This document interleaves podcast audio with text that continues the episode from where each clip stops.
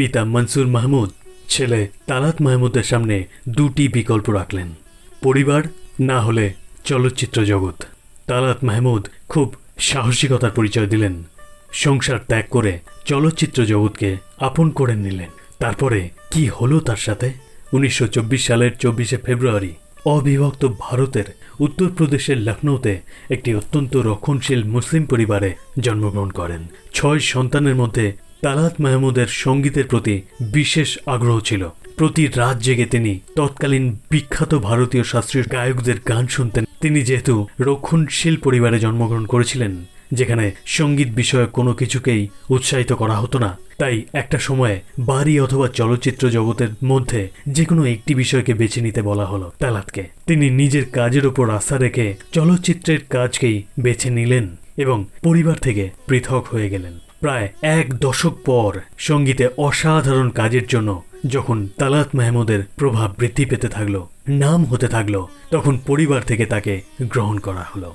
মাত্র ষোলো বছর বয়সে লখনৌতে অল ইন্ডিয়া রেডিওতে তিনি গান শুরু করলেন। এই সময়ে বিখ্যাত গজলগুলি তিনি গাইতেন। এদিকে music company H M V তার ক্রমবর্ধমান জনপ্রিয়তা লক্ষ্য করেছিল। তাই তারা মাহমুদের সাথে চুক্তিবদ্ধ হলেন উনিশশো একচল্লিশ সালে। এবং সব দিন এক সমা না থা গানটি তার কণ্ঠে রেকর্ড করা হলো।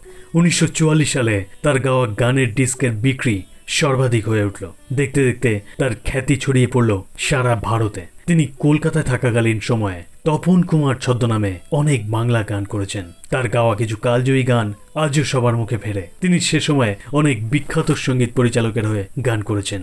মাহমুদের জীবনে বড় সাফল্য এলো উনিশশো চুয়াল্লিশ সালে, যখন তিনি গাইলেন তসবির তেরে দিল মেরা বেহলা না সেকেগি যেটি ভীষণ জনপ্রিয় হয়েছিল সে সময়।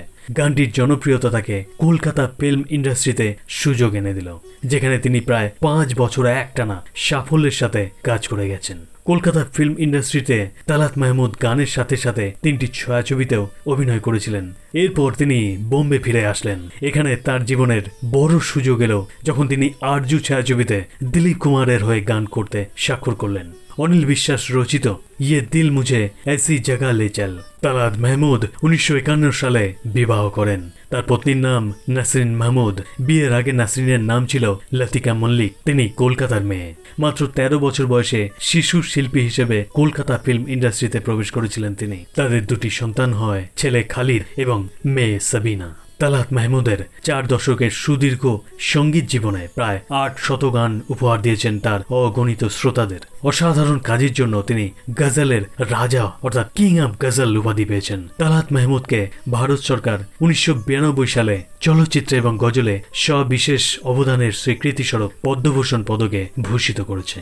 তার শেষ রেকর্ডিং ছিল উনিশশো তিরাশি সালে মেরে সারিক এ সফর তালাত মাহমুদ মুম্বাইতে নয় মে উনিশশো আটানব্বই সালে চুয়াত্তর বছর বয়সে মারা যান। এবারে আপনার কাছে জানতে চাইব তালাত মাহমুদের গাওয়া কোন গানটি আপনার সবচেয়ে পছন্দের, লিখে জানান। এমনই সব নস্টালজিক ভিডিও দেখতে মন জংশনের সাথে